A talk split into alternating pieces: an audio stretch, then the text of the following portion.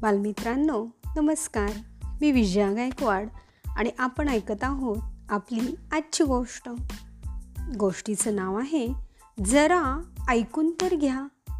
लेखक आहेत एकनाथ आव्हाड आणि गोष्ट आहे किशोरच्या जुलै दोन हजार तेरा या अंकातील.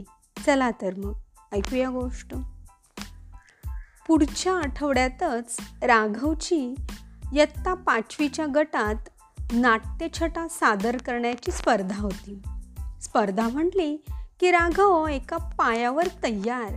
स्पर्धेत नेहमी भाग घ्यायचा. बक्षीस जिंकायला त्याला नेहमीच आवडायचे. स्पर्धेच्या तयारीसाठी तो खूप मेहनतही घ्यायचा. आज नाट्यछटा लिहिण्यासाठीच तो वही पेन घेऊन बसला होता.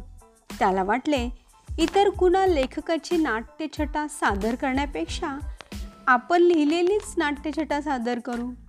त्याची गंमत वेगळीच असेल. ही नाट्यछटा सादर करण्यास मज्जाही येईल. प्रयत्न तर करून पाहूया. म्हणतात ना प्रयत्नांती परमेश्वर. राघव वही पेन घेऊन लिहिण्यासाठी बसला खरा पण त्याला काही म्हणता काही सुचेना. त्यामुळं पेन काही कागदावर उमटलाच नाही. तेवढ्यात आईने हाक मारली. राघव ए राघव अरे मिठाची बरणी सापडत नाही. चुकून कामवाल्या गजराबाईंनी फडताळ ठेवली का बघ रे.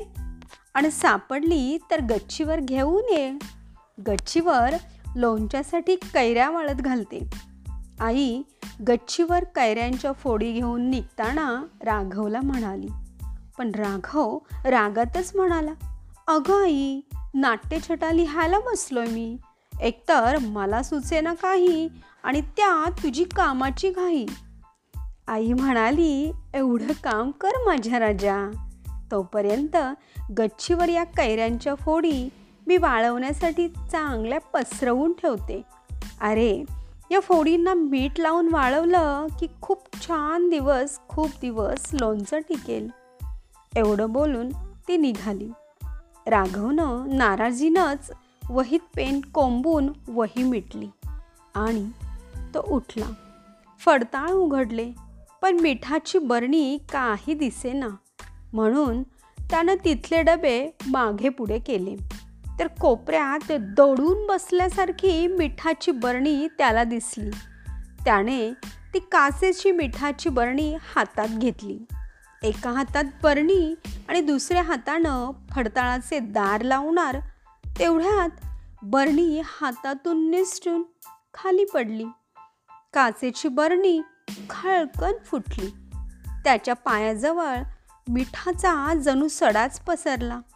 आता जमिनीवर पडलेले मीठ गोळा कसे करायचे? बरणीच्या फुटलेल्या काचा कशा उचलायच्या? त्याला मोठा प्रश्न पडला. आई आता ओरडणार असाही विचार डोक्यात आला. रोज इथं फडताळात मिठाची बरणी नसते. आजच अशी कोणी ठेवली तिथे? स्वगत म्हटल्यासारखे तो स्वतःशीच पुटपुटला. तेवढ्यात कुठूनचा आवाज आला. अगदी रागातच. राघव अरे मीच ठरवलं होतं फडताळात लपून बसायचं. कुणाला म्हणून सापडायचं नाही? राघव इकडे तिकडे पाहत राहिला. कुठून आवाज येतोय? कोण बोलतंय? त्याला काही कळेना. तेवढ्यात पुन्हा आवाज आला. राघव अरे खाली बघ. तुझ्या पायाजवळ सांडलेलं मी मीठ बोलतोय. राघव एकदम उडालाच. पटकन खालीच वाकला. खाली पडलेल्या मिठाकडे एकटक पाहू लागला. मीठ म्हणाले घाबरू नकोस. मी काही करणार नाही. तुला त्रास देणार नाही. अरे मी कुणालाच त्रास देत नाही. लोकांच्या उपयोगीच पडतो. उलट या माणसांचीच बोलणी खावी लागतात मला. खरंच सांगतो तुझ्याजवळ मन मोकळं करावं म्हणूनच आज बोलतोय. नाहीतर इतके दिवस निमूट सारं सहन करत होतो. मीठ आर्जवानं बोलत होते. राघव मग शांतपणे मिठाजवळ बसूनच मिठाची कहाणी ऐकू लागला. मीठ म्हणाले खरंच राघव कधी कधी वाटतं या सर्व घरातून निघून जावं. पुन्हा सागरात जाऊन मिळावं. राघवनं आसेने विचारले असं का वाटतं तुला? एवढी नाराजी बरी नव्हे. आता बघ राघव तसं पाहिलं तर मी खरं सर्व रसांचा राजा. स्वयंपाकात माझं अढळ पण माझं कुन्नाला कौतुक नाही? उलट रागच सारखं आपलं जेव्हा तेव्हा यांचं पालुपत सुरूच. भाजी झाली खारट आणि आमटी झाली खारट. अरे प्रमाण वगैरे ही माणसं शिकलीत की नाहीत? मी नसू द्या मग बघा कसा स्वयंपाकाचा सगळा बेरंग होऊन जातोय तो. राघव तुला सांगतो माझ्याशिवाय सगळे मसाले रडकुंडीला येतील ना तेव्हा कळेल यांना. राघव उत्सुकतेने ऐकत होता. मिठाचे बोलणे त्याला पटतही होते. बिठ म्हणाले आज ठरवलंच होतं मी. कुन्नाला म्हणून घरात सापडायचंच नाही. अगदी लपून बसायचं फडताळात. शोधा मग किती शोधता येते. पण राघव तुला पाहिलं आणि वाटलं तू नाही कधी वेडवाकडं बोललास मला. म्हणूनच मी तुझ्या हात हाती अगदी आनंदानं आलो. माझी कहाणी सांगायला. राघव म्हणाला खरंच सांग ना रे तुझी गोष्ट.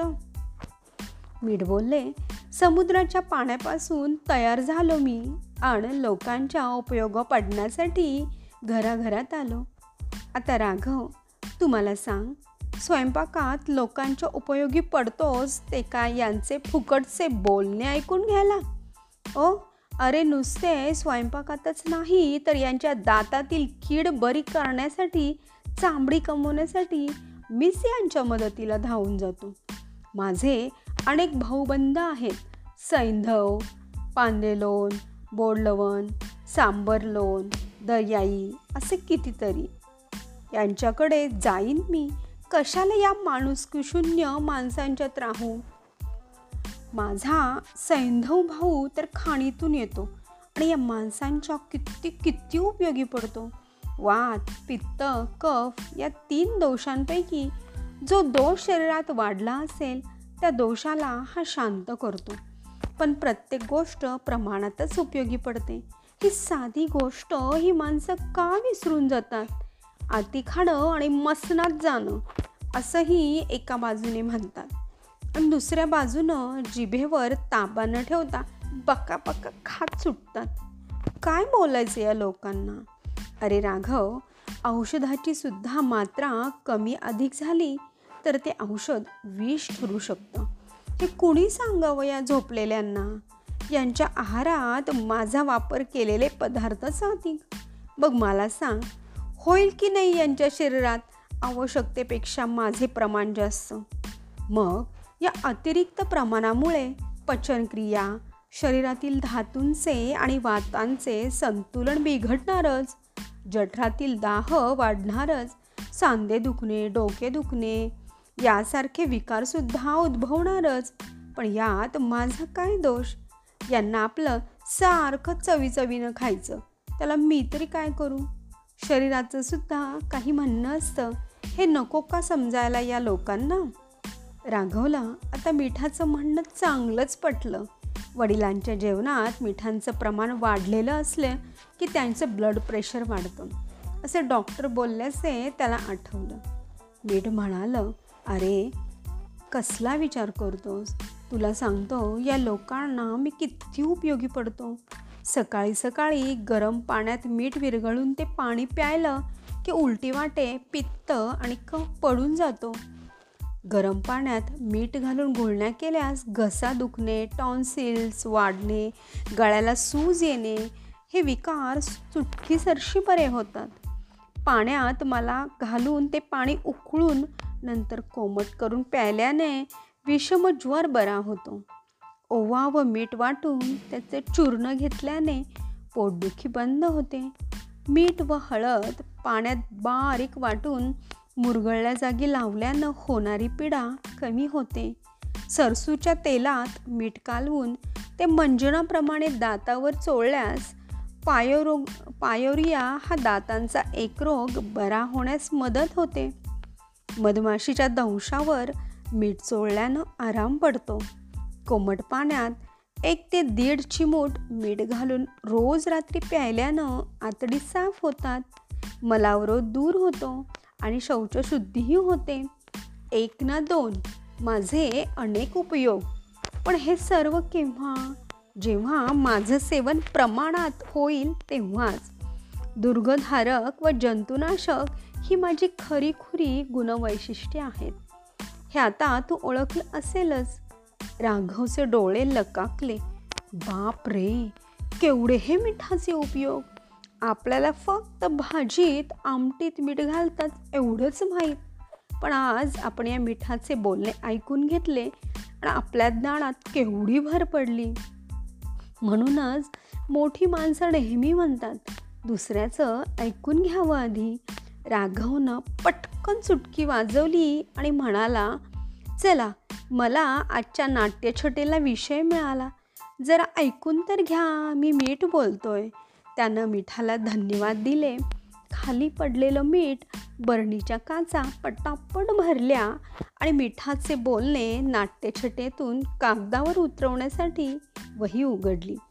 डोक्यातले विचार भराभर कागदावर लिहू लागला आणि त्याचा पेन आता कागदावर जणू तुरू तुरू पळतच होता. तर बालमित्रांनो अशी होती ही आजची मिठाच्या उपयोगांची गोष्ट. आवडली ना? धन्यवाद